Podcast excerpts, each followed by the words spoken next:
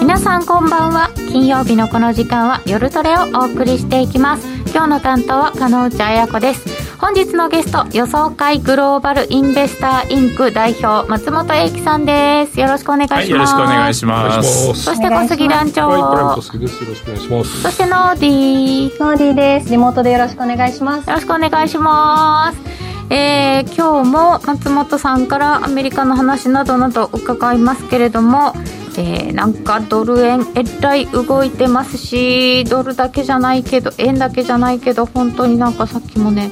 はっは見ろドル円がポンド円のようだっていうぐらい動きましたねとか頂いてますけどね、うん、結構皆さん大変なんじゃないですか団長。CPI がすごかったですねすごかったんですか？あ れ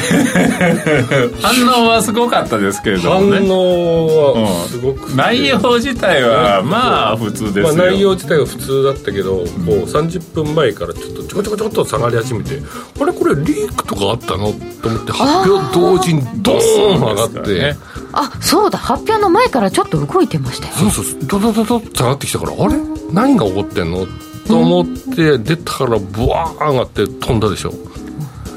かなり結構きつかったんじゃないかな。いやでも本当反応がすごかったんですよね。内容は大したことなかった。内容大したことなかったですけどね。とは思うんですよね。でもそれを言うならジャクソンホールとかでもいや前にも言ってたよね。ほとんどのことは前にも言ってた、うん、うん、だからあの余計なことを一切言わなかったっていうだけでジャクソンホールは。余計なこと言ってほしかったのそう余計なことを言うとそれをまたあやっぱりパウエルさんハト派だとかって言って市場がねあの余計な勘違いした方向に行くんでパウエルさんはジャクソンホールの時は本当に余計なこと言わなかった。短くしちゃだから8分に収まったというわけで逆にだから付け入る隙がなかったっていうことね。その辺のね謎も含めて物価の話 CPI のお話、えー、よく伺っていきたいと思っております、えー、皆様のご質問などなど、えー、チャットの方で承っております。皆さんどんどんお寄せください。ご意見ご質問お待ちしております。みんなと一緒にトレード戦略を練りましょう。それでは今夜も夜トレ進めてまいりましょう。この番組は真面目に FX、FX プライム by GMO の提供でお送りいたします。お聞きの放送は、ラジオ日経です。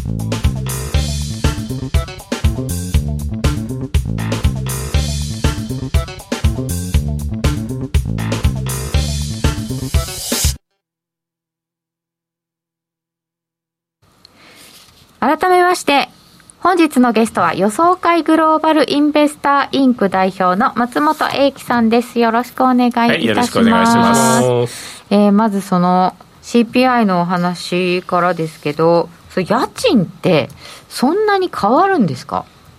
普通は変わんないんですよ。日本は変わんないですよね。アメリカ日本はもっと変わんないですけど、うん、まあアメリカでもまああのそんなにね、うん、えー、めちゃくちゃあの動くわけではないです。ただ、まあ、一つ言われているのはやっぱり、えー、家賃っていうのは一回動き出すとやっぱりしばらくはあのその方向にあのトレンドが出てしまう一回上がっちゃうとやっぱ下がらないと。えいう傾向があるものなんですよねだからこそ家賃が上がり始めるとやっぱり気をつけなければならないとインフレ警戒感は高めなければならないというふうに言われているんですよね。っていうのはやっぱり家賃ってね下げたくないんですよ大家さんも。そうですよね。ね。一回上げたらちょっとそうそうねそう。でだから大家さんね何をするかっていうと例えばちょっと住宅環境がよく住宅市場が悪くなってまあ言ったらこの家賃でまあテナントが集まらなくなった時どうするかっていうとフリーレントを出す1か月間ただとか2か月間ただとか、ああなんかおっしゃってましたね、うん。うん。でうん。家賃はそのまま。はあで2か月ただにするとまあ10%以上の値,、値下げになりますから。でも家賃を10%下げるんじゃなくてそうやってフリーレントを出すと、うん。そしたらあのねフリーレントがなくなった翌年は元の家賃で使えるわけじゃないですかそうですね。そういうふうなやり方をするんで家賃自体ってなかなか下がらないものなんですよね。家賃を下げた実績作りたくないですよね。そういうことです。下げると上げるのが大変になりますからやっぱり、うーん。なんか初月無料みたいな。うーん。でそう食品の価格が上がるのが厳しいあー日本はその手の補助あんまり効かないですよね。家賃補助ね、うん。まああの多分あれかな？レントコントロールとかの、うんうんね最初に話少し話したの、ね、家賃一定のビルディング古いビルディングではその家賃がの、えー上げ幅が決められているという、あの法律で。法律で条例かな？あれは法律っていうよりも、まあ、ーそういうのもです含めてね地方によってやりですから。ますもん。ね、新しいところにはもう適用されない新しいところはまず適用されないですね、えーうん新しいところはどんどんどんどん上がっていくわけですよね。いやまあ新しいところその設備のとてもいいところ入りたい人はまあ高い家賃払うと、払ってね、はい、そういうこんとですね。あそうか。そしてこういうふうに物価上がってくると先ほどもね書いていただいた方いらっしゃったんですけどね FOMC がどうですかねっていうことになっちゃうわけですよね。うん。うん、あそうそう。CPI も住宅関連が足引っ張ってるんですよね。引っ張ってる引っ張り上げてる、うんうんうん。まあね、どっちで 引っ張ってるっていうか引っ張り上げてるっていう感じですよね。で CPI に反応したんじゃなくて来週の FOMC で1%利上げが懸念されたんでしょうねっていう方もいらっしゃいました。そのあたりですけれどもえーっと、えー資料も作ってきていただきましたけれどもまずはそう私もさっきちょっと言っちゃいましたけどジャクソンホールあたりからですよね、うんまああの本当に余計なこと言わなかったと いうだけで特にあのサプライズだっていうわけではなかったですけれども、まあ、それだけでも十分だったんですかねよっぽどマーケットは、あのパウエルさんはなんだかんだ言って自分たちの味方だと。ハト派的な政策をやってくれるんだろうっていうのがあったんでしょうね。その前のね、7月の FOMC 後の会見でも、結局、パウエルさんは今後の状況次第では、えーその政策方針を緩めることも、厳しくすることもあるって言っただけなのに、うんうん。けあのマーケットは勝手に緩める方ばっかり言い出して、で、まあ、今に、それまでに至っていたわけじゃないですか、そそうですよね。れがジャクソンホールでそういうことを一切言わなかったというのが、まあ、大きかったと思います。あそうか。7月はじゃあ付け入る好きだったんですね。スケールあれ過ぎがあったんですよね。で、しかもやっぱり CPI は確かにね、前年比では伸び悩んできていたんですよね。うん。だからみんなも、どっちかっていうと、やっぱり物価が、インフレが落ち着くから、じゃあ緩める方向だっていうふうに勝手に解釈していたんですけれども、その期待も、この前の CPI で裏切られたっていうか、えーまあ、あの、消えてしまったということですね。もう本当にだからよりどころがなくなってしまったわけですよねそういうことですようねん。だからまあ今回私はどっちにしても FOMC では75はやると。うんうんというのもやっぱりもうこれ以上マーケットに舐められても困るんで、パウエルさんは。もうとにかくマーケットがあんまりかずかね、えー加熱すると本当にインフレがまたああの高くなるんで、なんとかマーケットにはおとなしくなってもらわなければならないんで、そしたらもう50なんて絶対にね、えーできなかった状況ですか。ら CPI が悪かっても50っていうのは多分なかったと思います。だからどっちにしても CPI がまあ弱気の内容でも FOMC ではやっぱりタカ派的な反応は見られたと思いますけれども。で、まあ、今回ね意外に CPI が高かったんで、えーそうなると101フルポイントの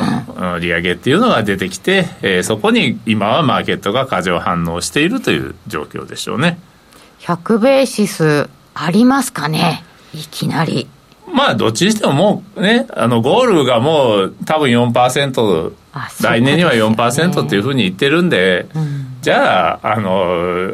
早くやった方がいいんじゃないかっていう見方も分かります。ね、そういうのを例えばねセントルイス・ルンギンのブラード総裁とかタカ派と言われてる人はもうどうせやるんだったらさっさとやろうと、うん、その方が早く落ち着早くくじゃないかと。くかと、えーいうふうなあの見方ですよね。うん。だからもう今から言うと逆に言うと FOMC では75やるのか100やるのかっていうのは大したあのサプライズじゃないんですよ。もうそこのところは大体織り込み済みなんでやっぱり今度の FOMC で何が問題になるのかっていうとじゃあ最終的にどこなんですか？いわゆるターミナルレートと言われてるやつね、どこまで上げんの？えーそこですよね。そうなると、ドットチャート、ドットプロットと言われてる、その、まあ、連銀交換の金利予想ですよね。あれが一番重要になると思います。あれで、例えば5%、ターミナルレート5%っていうのが出てくる、まあ、1人か2人は多分ね、5%を超えるっていうところは点打つと思います。ドットを打つと思います。それがどれぐらいいるのか。で、もう一つ、あの注目のは2023年度にどこまで行って、2024年は下がってるのかさらに上がってるのかというところですね、まあ言ったらターミナルレートその金利がピークをつけるのが来年なのか再来年なのかと、その2つですよね。どこまで上げんの？いつまでいつ上げんの？まで上げるのと。その2つが一番のあの注目ポイントになってると思いますもう今は。どこまで上げるんですかね。今今債券市場は4%ぐらいまでは織り込んでるんですよね。4%台半ば前半半ばぐらいまでは織り込んでると思います。後半5%はまだ織り込んでいないですから。そういう話はあんまりきまだ聞かないですよね。そうそうそう。まだね、うん。まあ4か4 4.25かぐらいまでしか聞かなかったですよねまだね。そういうことですよね。うん。で株式市場はもうこ今回のこのジャクソンホールとかの前は来年早々にも利下げみたいなことそういうを思っちゃっ感じでして見ていたからよっぽどやっぱりそれはあのまあ楽観的だったわけですよねそれは、本当なんかポジティブに受け止めますよね、なんでもね、株式の人たちって。そういう感じですよね。まあただ そこの一番のあの根本的なよりどころっていうのはやっぱりインフレがピークアウトすると、みんながあの、まあ、たポジティブな人の意見の、まあ、根拠はほとんどがやっぱりインフレがピークアウトすると。もうピークアウトしているというふうな見方でしたから、それはエネルギー価格が落ちてきてるから、そういうふうに思う人たちも思う人たちが多かったということやっぱガソリンですよね。そういうことなんです。どうどうなんですか実際。ただ、まあガソリンは起こってます、うんあのしばらくはまあね、えーエネルギー価格そんなに上がることはないでしょう、ただインフレはそういうわけにはいかないと思いますよ。そういうのを見ながらちょっとまああの見てほしいんですけれどもこのどうかな。インフレ長期化の可能性は依然として高いというこのチャートが、えーあると思うんですけれども生活に密接している物価指標の推移とはい。いうのがあるんですけれどもインフレインフレ長期化。そう。これを見てもらうとですねいかにあのインフレが強いかと。つまりもうエネルギーの問題じゃないんですよね。ないんですか？もう最初の頃はやっぱり原油が急騰した100ドル超えた、ガソリン価格が5ドル超えたって言ってだインフレだっていうふうに言ってたんですけれどももうそういう問題じゃなくて、もうガソリンはもちろんだけれども食品も家賃も他のものも全部上がっているっていうのが今のインフレなんですね。これが一番厄介なインフレなんですよね。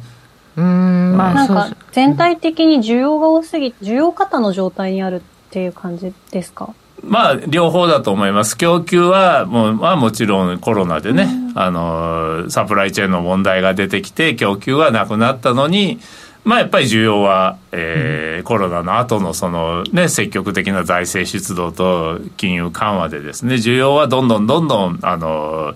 まあ喚起させられましたんで、まあ当然ながら物価は上がっていくわけですよね。需要は増えるし、供給は、まあ、あの、起こっちゃったんでね。そうですね。というふうにその中で見るとこのあの生活に密接している物価指標の推移これなんか本当にあのこの資料を作ってるとニューヨークで生活していると なんか先が 思いやられるなっていうか ちょっと、ね、うん、特にこのガス電力。ここれえーと、前年比で今20%近くまで上がってきてるんですよね。はは。ヨーロッパよりだいぶマシでしょうけど、あれですよね。まだにでも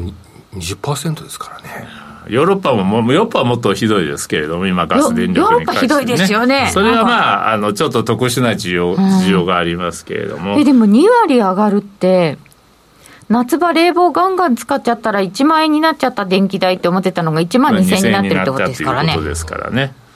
それは全部がそうですからね。ガス電力公共料金すべてがっていうことですから、ね、びっくりしますよね。ちょっとびっくりですね。3つぐらい合わせて水道料金も合わせてきちゃうとびっくりしちゃいますよね。いやそしたら家計、ね、家計は大変ですね、うん、そう、うん、でまああと食品もね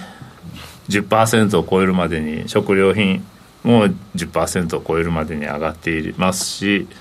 そしてさっきも言ったそのあれですよね。あの一度上がると下がらない家賃。これがもう今6%を超えて上がってきていますから。なんか最近聞くようになりましたよ。そのスティッキーでしたっけ？なんかあの粘着性の物価とか。なんか物価にもいろいろありますとか言われてすごい詳しくなってきちゃいましたけどね。でも、まあ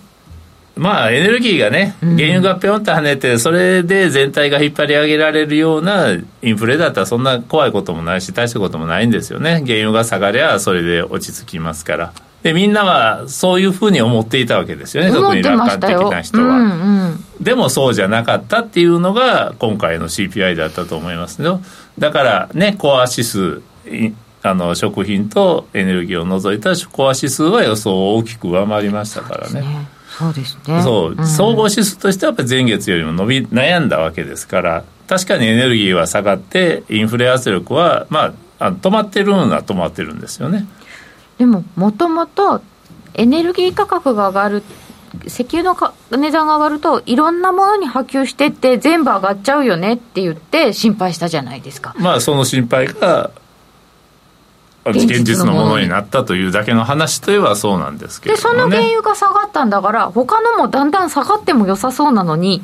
なぜ下がんないんですかねこれ。まあやっぱり時間的なあのタイムライグがあるということですよね、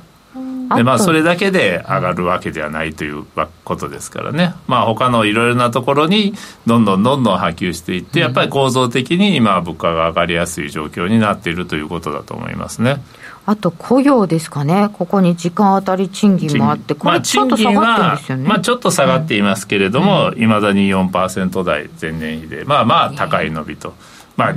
さすがにね、賃金だけはね、20%上がらないですからね、なんか、それこそアフリカの新興国とかだったら話は別ですけど、やっぱアメリカなんで、そこまで上がらないですけれども、まあでもこの雇用っていうのもやっぱり重要だと思います。これからストライキとかなんか出てきたらね。あそうこの前もね、えー、やってましたもんね。鉄道労働者の作ろう、まあ、やっぱりみんな生活が苦しくなると賃上げ要求が出てきますからね、うん、だってねやっぱりね、電気代が20%上がったら、給料も20%上げてもらわないと、まあ、生活できないっていうことになりますから、ね、本当ですよね、4%も賃金上がって羨ましいとか言ってたら、電気代2割上がってんですからね。そういうことを考えれば、やっぱり賃金はもっと上がるべきだと思うわけですよね。上がってきそうな感じがすると。でそれでもし賃金が上がらなかったら結局何が起こるかというとしゃあないと。電気代電気は止められるわけにはいかないんで電気代は払うと。食料品も食べないわけにはいかないんで食料品は変わると、うん、じゃあそれ以外のものを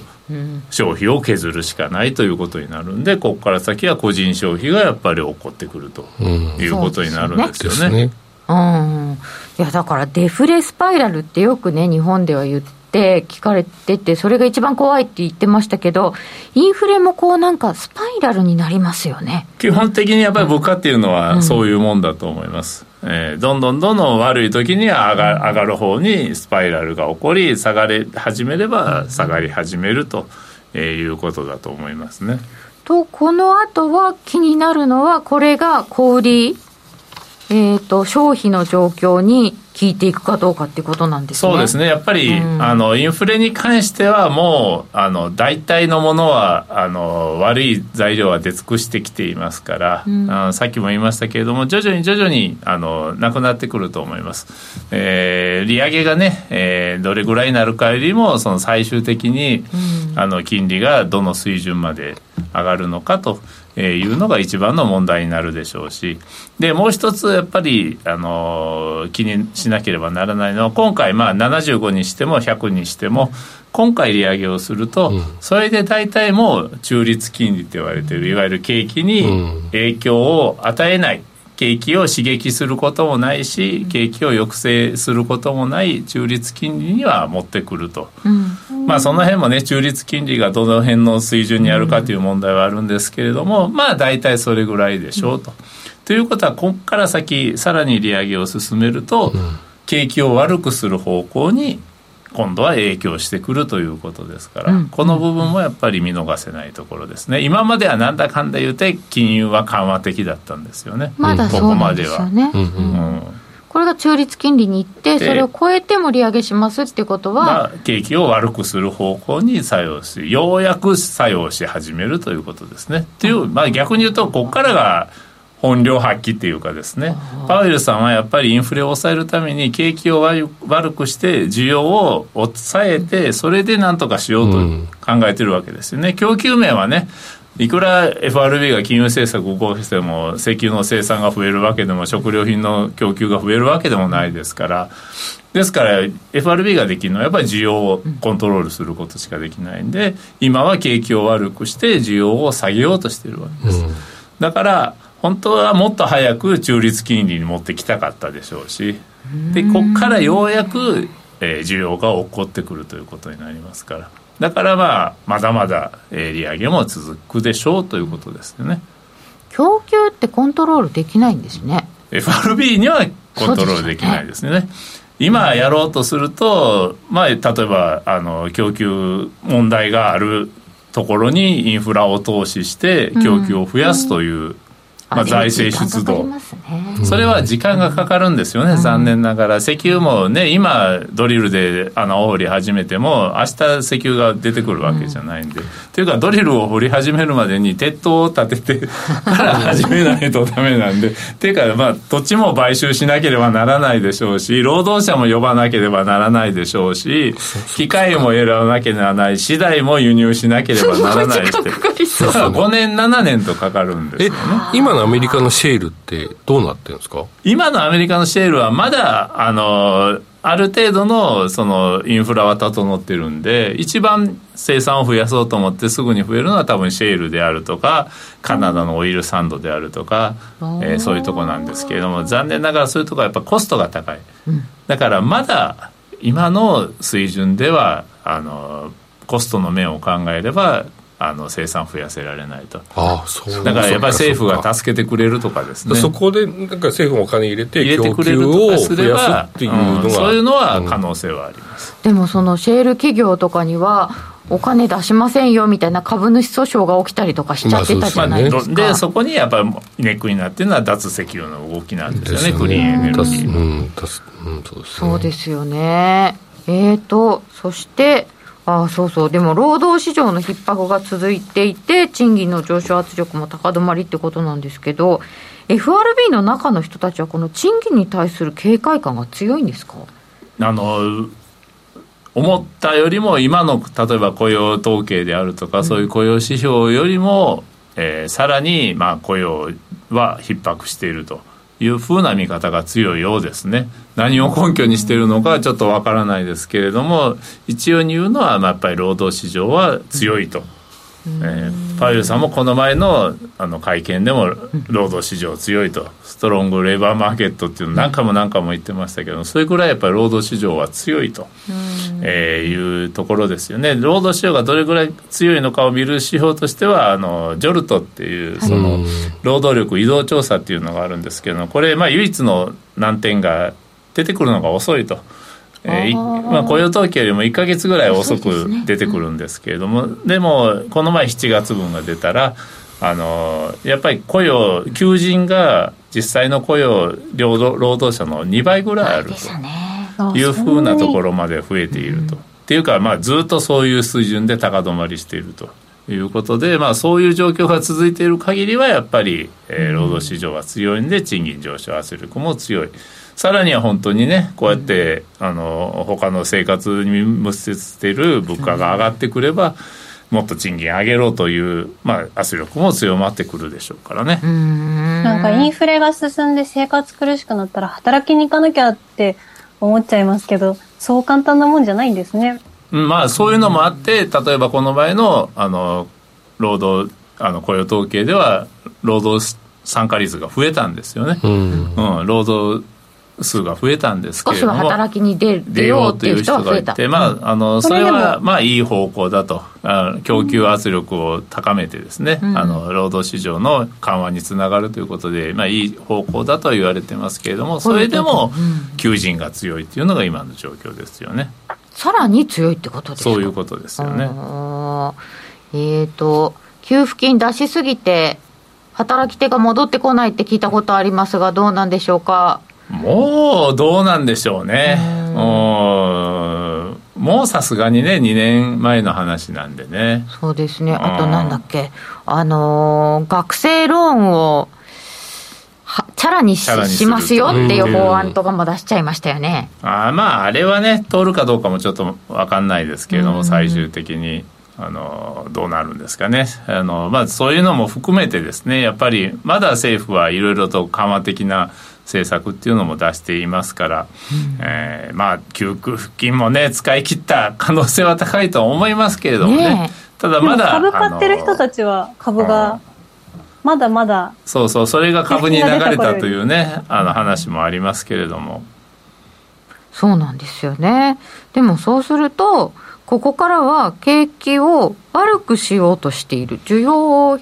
減らそうとしている。まあそれはもう間違いないと思います。インフレを抑えるに一番手っ取り早いというか唯一の方法 FRB にとって唯一の方法は景気を悪くすることですからね。それで痛みも覚悟しろって言ったんですよね。そういうことです。それうん。痛みってやっぱ株価下がるってこと株価も下がるということですよね、まあ、あとは失業率が上がるということですよね、その2つだと思います。特に株価はね、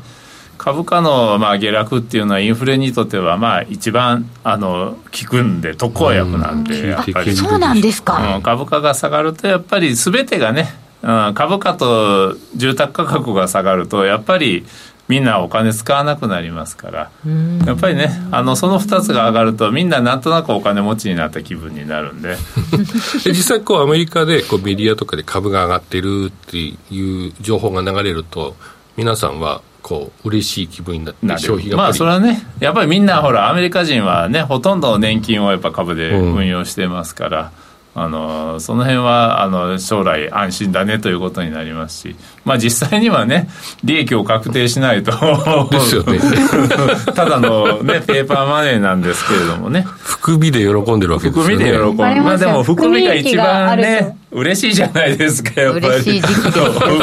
す確定しちゃうとそれ以上増えないですからね。まあ確かに。含みである以上はもっと増える可能性もあるから、もうさらに、そう。含みのくせになんでその時の方が嬉しいのかってそういうことですね。ね。やっぱりまだまだ増えますかまあアら。メリカの人たちってまあポジティブですね。うーん。でも 401K とかを持っていてもうあのコロナで移動するのも嫌だしって言って退職されたアーリーリタイアの55歳ぐらいの人とかがうん戻ってこない戻ってこないって言いますけどあの方々はちょっと寂しかったかもしれないけど実現益にしちゃっててもう減らないしみたいな感じですかね。まあ、あの、それはどうなのかな。あの、今またね、えー今の株価の急落で傷んでる可能性もありますし、ま、な、全く全部をね、現金に捨てしまうわけじゃないんあで、年金なんでね、毎年毎年給付されるもんですから。うん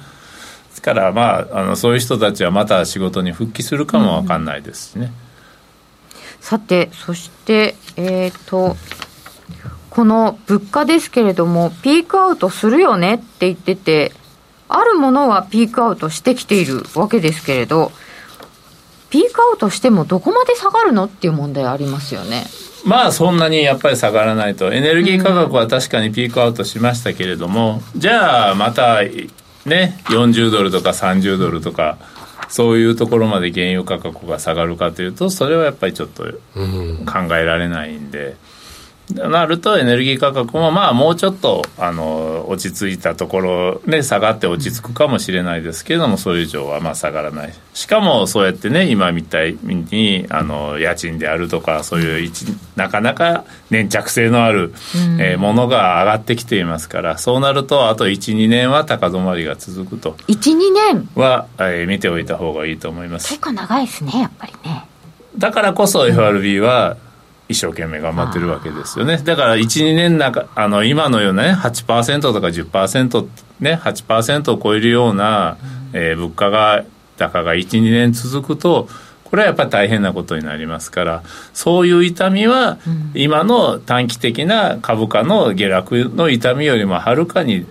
大変だと、うん、しかも今そうやってあのインフレが高止まりすると本当に8%が 10%15% になるという可能性もあるんでやっぱりそこは下げなければならないと。ということで一生懸命今利上げをやろうとしてるわけですよね。そうか確かにそんなに8%が長く続いちゃったらちょっと今とは違う大変さになりそうですよね。そういうことですよね。やっぱりまあね、8%が5年続いたらとんでもないことになりますから、くくりでいくとですね、うん、もう2倍とかになっちゃいますからね、5年前の。うん、うん。ちょっとそれは生活ができないと思うと、やっぱり、まあ、パウエルさんも頑張っちゃうと。頑張っちゃうということです。なりますね。だから、まあ、これからがやっぱ本番なんですね。ようやく中立金利まで持ってきた。で、ここからもう一段金利を引き上げて、景気を悪くさせると、えー、それでようやくインフレが下がってくるだろうということですからね。じゃあ、この先どうなっていくのか、あとは原油の予想なんかもちょっと伺ってみたいなと思います。では、ここでお知らせです。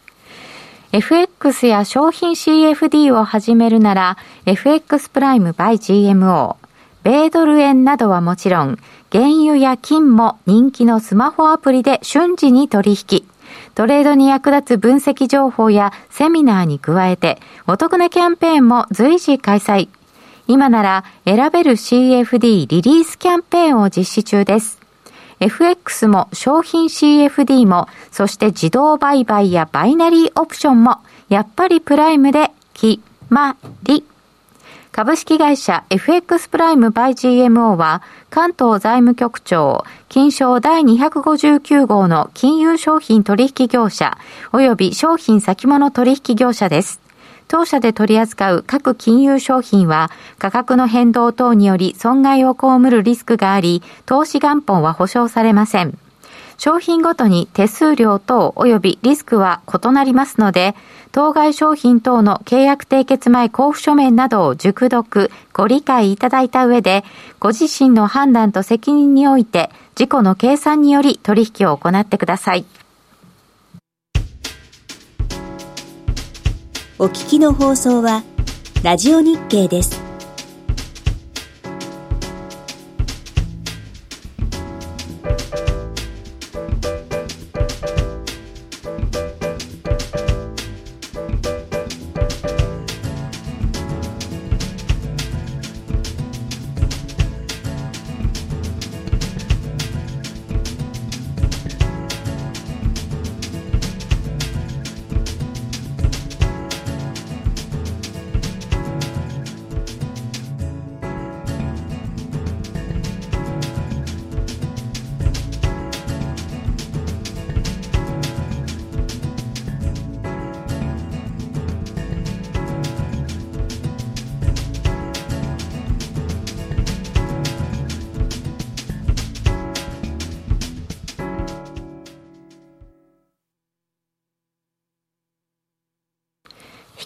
き松本英樹さんにお話を伺ってまいります。やっぱりそうすると景気、ここから悪くなっちゃうんですかね。そうですね。まあ、あの、まあ、悪くなっちゃうと見てますけれども実際に悪くなるかどうかっていうのがここからのマーケットの注目ポイントになるとまあ、今回ね FOMC で75か100か分かんないですけれども大体それとまあ次の、ね、11月でもまあやっぱり今回100だったらもしかしたら50。で今回75だったら次は75と、まあ、結局ねあのもうここまで来るとやっぱりその最終的にどこまでとターミナルレートということで最終的にどこまで上がるのと、えー、いうことですから、まあ、その辺が動かない限りと。だから今回も、まあ、前はさっきも言いましたけれども FOMC の一番注目は75か100じゃなくてやっぱりドットチャートで最終的にどれぐらいの金利上昇を見ているのかということになると思います。うん、でここからはやっぱりあのその目標が決まったらえー、ここから先は中立金利を超えてきますから、うん、景気がどんだけ悪くなるのかと、ねえー、いうことですね。でまあ景気じゃあこの先どういう、えー、風になっていくのかを見る上ではまあいろいろ経済指標あります。あります。いろいろあります。もういろいろ見るの面倒くさいと。ああ、じゃあなんか一つだけ。一つだけっていうと、やっぱり景気先行指数でいいと思うんです。景気先行指数を見ておきましょう。そういうことになります。この景気先行指数、うん、まあ、あの、今年の4月ぐらいからマイナス、えー、まあ、あの、2月に1回マイナスになって、3月は上振れして、あと4月、5月、6月、7月、と、うん、まあえー、マイナス圏で推移していますつまりはこの先景気が悪くなると、えー、いうことを示唆した状況がずっと続いているわけですね。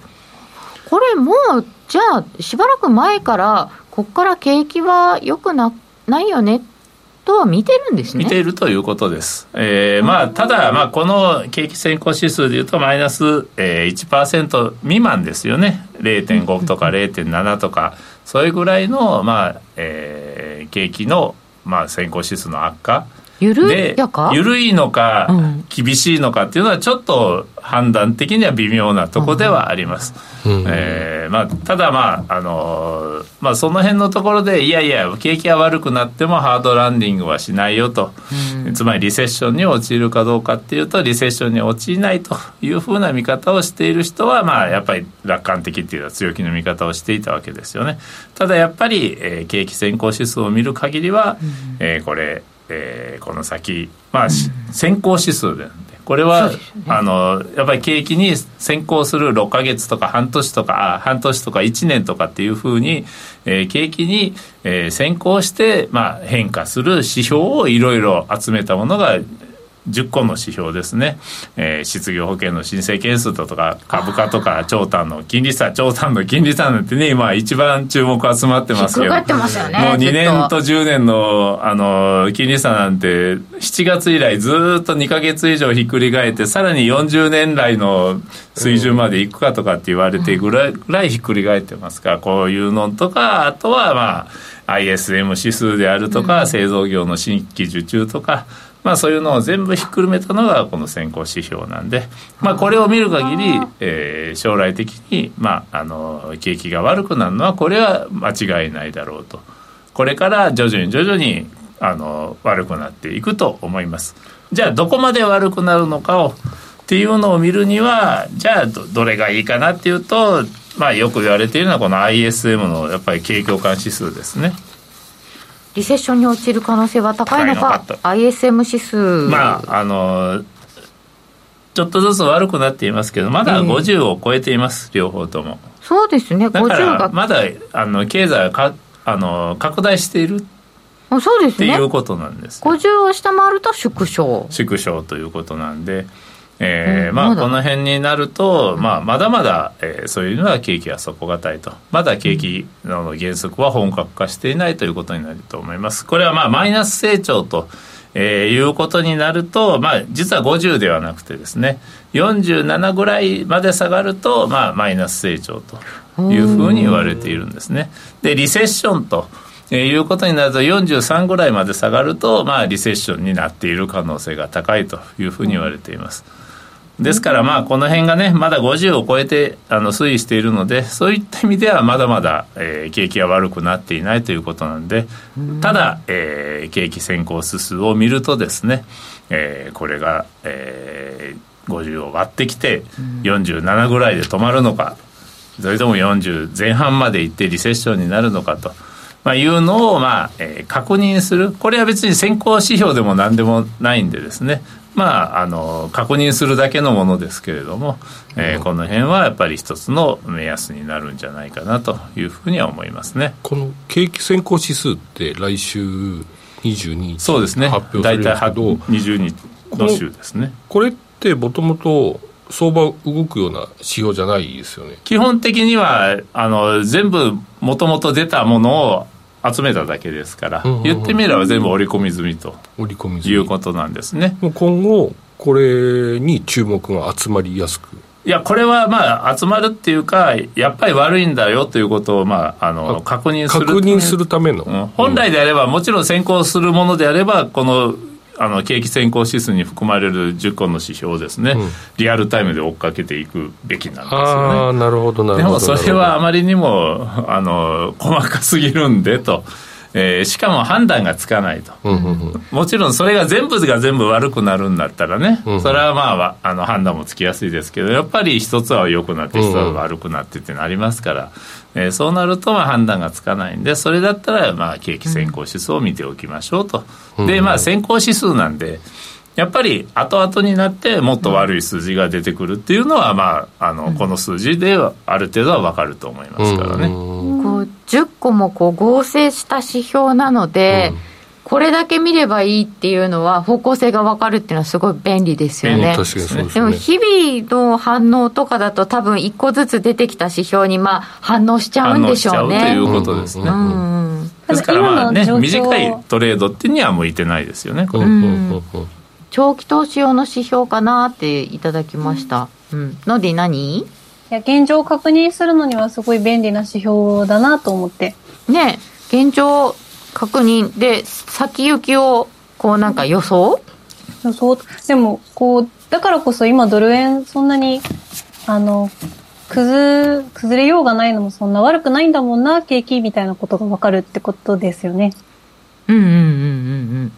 まだそんなに悪くなってないんだよね。仮にこれが悪くなってきた時ってリスクオフとかになってそうですよね。さらにリスクオフの度合いが強くなるでしょうね。その時にはドル買われるのかな？そこですよね。だからまああとはもう為替なんでやっぱり比較対象の問題なんで、ヨーロッパはどうなんですか？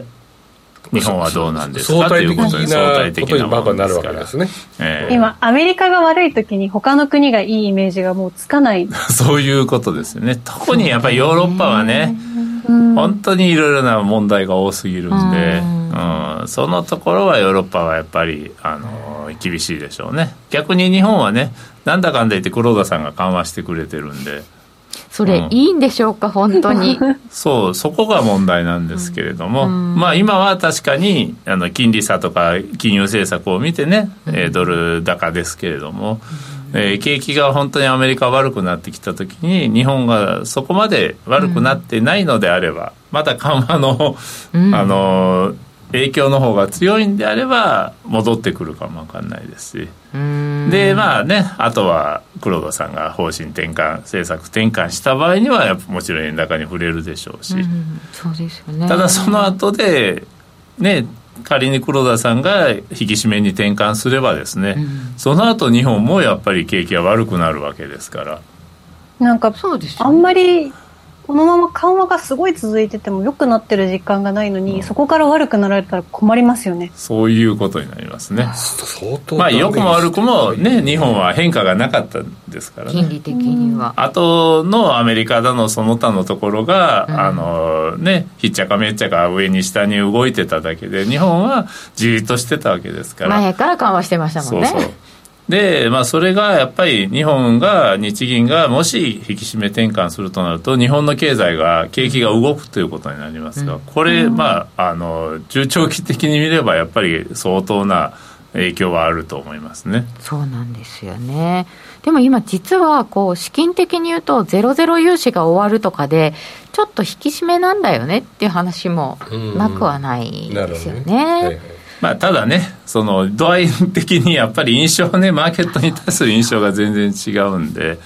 利上げがやっぱり大きいですよね。大きいということですよね。幅もね。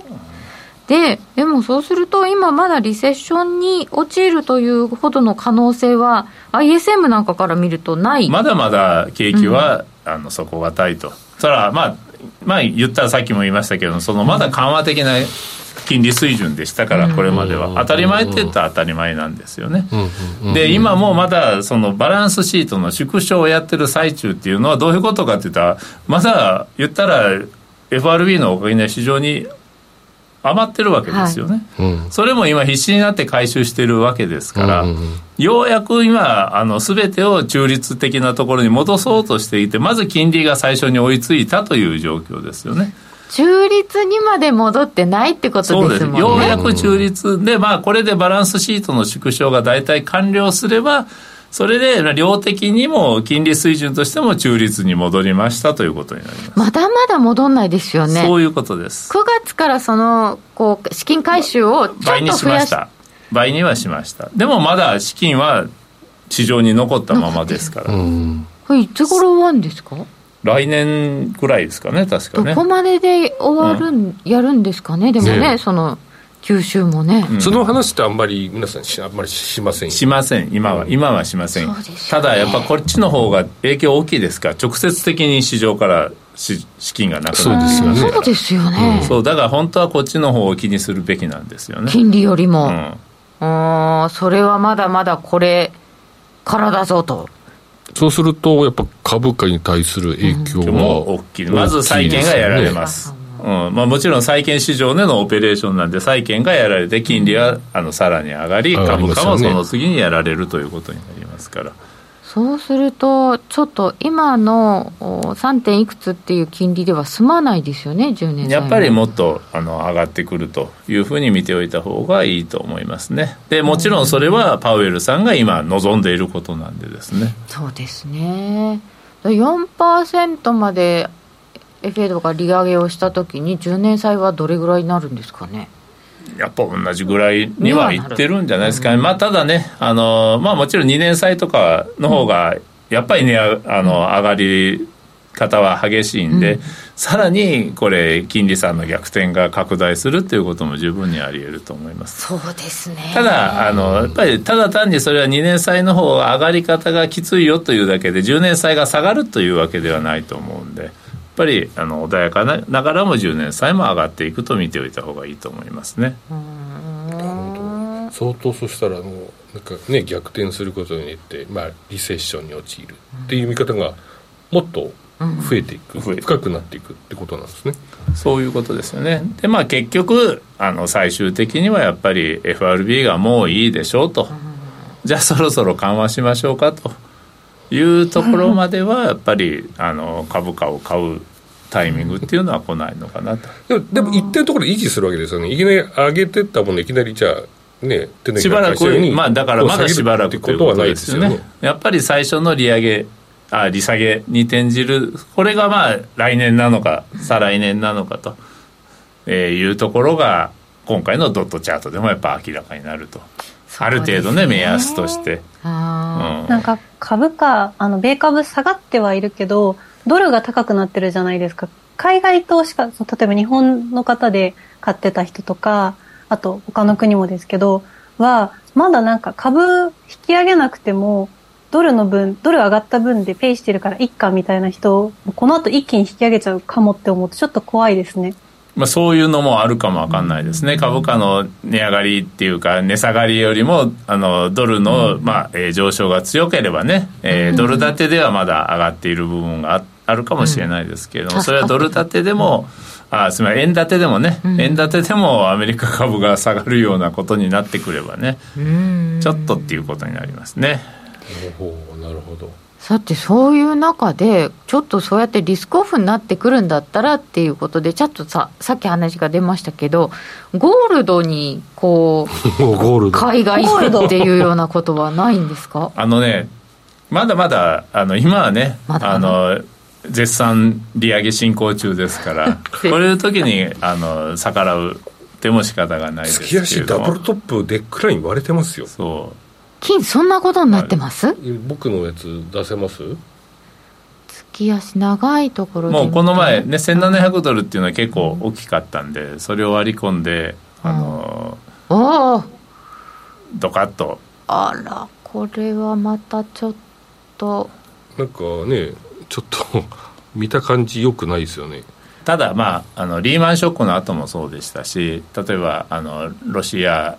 ショックに始まって9-11を経てっていうハイテクバブル崩壊の時もそうでしたけれどもやっぱりゴールドもリスクオフの場面ではまず売られるんですよね。ゴールドでなかなか難しくてリスクオフが始まった時は大変だって言ってみんなゴールドに向かうんでまず上がるんですよね。でもやっぱりゴールドも売りだろうということになって、まあ、あのリスクオフがあのピークを迎える頃にはやっぱりやっぱり下がってるんですよね。株価の下落が本格的になればもうあのキャッシュイズキングだと全部現金だということで売られちゃうんですよね、でも最終的に底値をつけてあの最初に戻ってくるのはゴールドなんですよねああ戻ってくる時がね。戻ってくる時はゴールドは結構早いんですよね、うん、まあその辺はまああのね過去に数回しか例がないんですけれども、でもやっぱりあの考え方としてもやっぱりえーまあ、あの金融政策金利の動向に一番敏感なこと、うん、そしてある程度安全資産としての需要というのもあると、うん、えー、いうことを考えると、まあ、あの総悲観になった時にはやっぱりゴールドにまた買いが戻ってくると、うん、えー、いうことになります。ただ今はまだそのタイミングじゃないと思います。まずは利上げが一服。ただあの言ってみれば株は多分利下げに転じる緩和に転じるぐらいのタイミングでしかやっぱり本格的には戻ってこないと思いますけれどもゴールドはもしかしたら利上げが止まったタイミングで戻ってくるかもわかんない。利上げが止まったってことは次は利下げだね。そうまだしばらくはねその高金利は維持するでしょうけれども、うん、えー、その間にゴールドがまず最初に戻ってきてその後利下げに転じたら株も戻ってくるというそういうまあ私は漠然としたイメージは持っていますね。ああなるほど。金利がようやく中立に戻りかけてネックワインの割れてるゴールド。これはもう戻り売りしかないですね今のところはまだそういう感じですね。うん、そうなのか。そしてそしてご質問もいただいてました。で、オイルどうなんですか？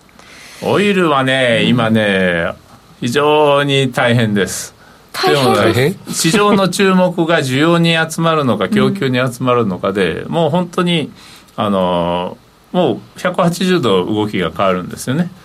だから需要動向のニュースが出てくると景気が悪くなるとか、うん。うん、どんどん売られちゃうわけですよ。うん、まあやっぱり需要が下がればあのあの景気が悪くなれば需要も下がりますけど。でも、ね、供給面はそんなに良くないんですよね、うん、もうほとんどサウジとか UAE 以外にほとんど生産余力残っていませんから、うん、生産増やせられないと、うん、でしかも OPEC プラスは、まあ、下がったらあの減産するぞとそうですよね。減産減産する。で今一番大きな売り材料は実はやっぱりアメリカの戦略備蓄の放出なんですね。あれで需給が緩んでる。日量100万バレルという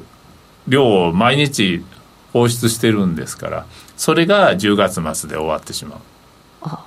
10月末で、ね、までに終わる。10月末に終わるという計画で今放出してるんですね。じゃあちょっと需給はそこで変わります、ね、だから10月末に100万バレル減産するのと同じなんですよねアメリカが。おおこれは大きいです。それが終わるから値段がまた上がるそうなるとまあ供給面を見るとやっぱり強気なんですよねそうですね。そういうのをすべて考えれば。しかもあのさっきも言いましたけどやっぱり新規投資で生産はなかなか増えない。新規投資しても5年7年先だと、うん、でシェールオイルはまだまだ採算が合わないんであの生産も増えてこない。増えてこない。いうことを考えればやっぱり供給面のそういうところに注目が集まると買いなんですね。ですからそれまあマーケットがどっちに注目するかで本当に行ったり来たりしているという状況です。日によってちょっとわたわたしますよね。ただやっぱおしめは買いでいいと思います、うん、おしめ買いでじゃあまた上がってくると、うん、で仮にその貴族家賃とかいろんなものが落ち着いたとしてはまたエネルギー価格が上がってくると結局インフレは高止まりする高止まりす。るだからそしたらまた株が悪くなって今度は株を見たら原油も下がると。まあそういうしばらく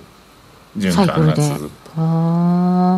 天然ガスはダメですよね。天然ガスはもっと強いですよ。下がんないですよね。でもなんか在庫がこう増えてきたみたいな話出したっけ、昨日の在庫は確かに予想を上回る積み増しでしたけれども在庫水準はあの前過去5年平均を11%も下回る水準なんで、うんうんうん、これは大変なんですよ。ロシアガス売れないから燃やしてるって言ってましたよね。あの天然ガスはあの燃やさないとどうしようもないんで置いとけないんで。ガスの気体なんで。もったいない。もったいないんですよ。やっぱりちゃんと閉じ込めないと気体なんで漏れちゃうんですよね。ですから危ないんですよ。なるほどね。それうん、だからアメリカなんかではどういうところにあの在庫してるか貯めといてるかというとあの昔の鉱山とかの跡とか地下の洞窟に入れてるんです、まあ、ちゃんとコントロールすればそそれが一番いいんですよね。そういうところに今でもそこの方はもう一生取れないですよね、そういうところは、でもまあそこから上の方上積みは、えー、出し入れができるんでそうやって在庫してますけれどもやっぱり在庫は難しいうん、ガスタン石油タンクでポンと置いとくと、ガスタンクなんかにもそんなにいっぱい出せないんでですから余ったらもう燃やすしかないんですよね。だからロシアで燃えてるあの天然ガスっていうのは本来だったらヨーロッパに行ってるところがなくなってるというだけの話で。まあ言ってみればあの無用な需要なんですよね。燃やしてる焼却用の需要っていうのは、またね、買うわけにはいかないけど。そう資源のこと考えるともったいない気持ちになります、ね、もったいないですけれどもどうしようもないんですよね。送れないですから。エネルギーってやっぱり貯蔵が効かないっていうのが特に天然ガスはもう大変なんです。で LNG にしてねアメリカから送ればいいかっていうと、じゃあ LNG にするのにはお金がかかるし、設備もいるし簡単にはできない。そうですよね。ドイツはなんか貯蔵設備ないとか言いますしね、ですんでやっぱり天然ガスはあのまだまだ需給は逼迫したまま今年の冬は多分10ドルが当たり前。10ドル台が当たり前10ドル台が当たり前。い今何ドルですか？今8ドルぐらいです。あそれでもすごい大変だって言ってるのに、うん、需給が逼迫する前っていくらぐらいだったんですか？2ドル。とかです。今、えー、2ドル3ドル。3ドルいったら高いねっていうのがあの今天然ガスチャートを今もしかしてチャートが見れるの？天然ガスのチャートも見られる。おおすごいね。冷やしはすごいですね。そう一昨日に9ドルまで行ってえー、昨日は8ドル前半まで急落しましたね。こ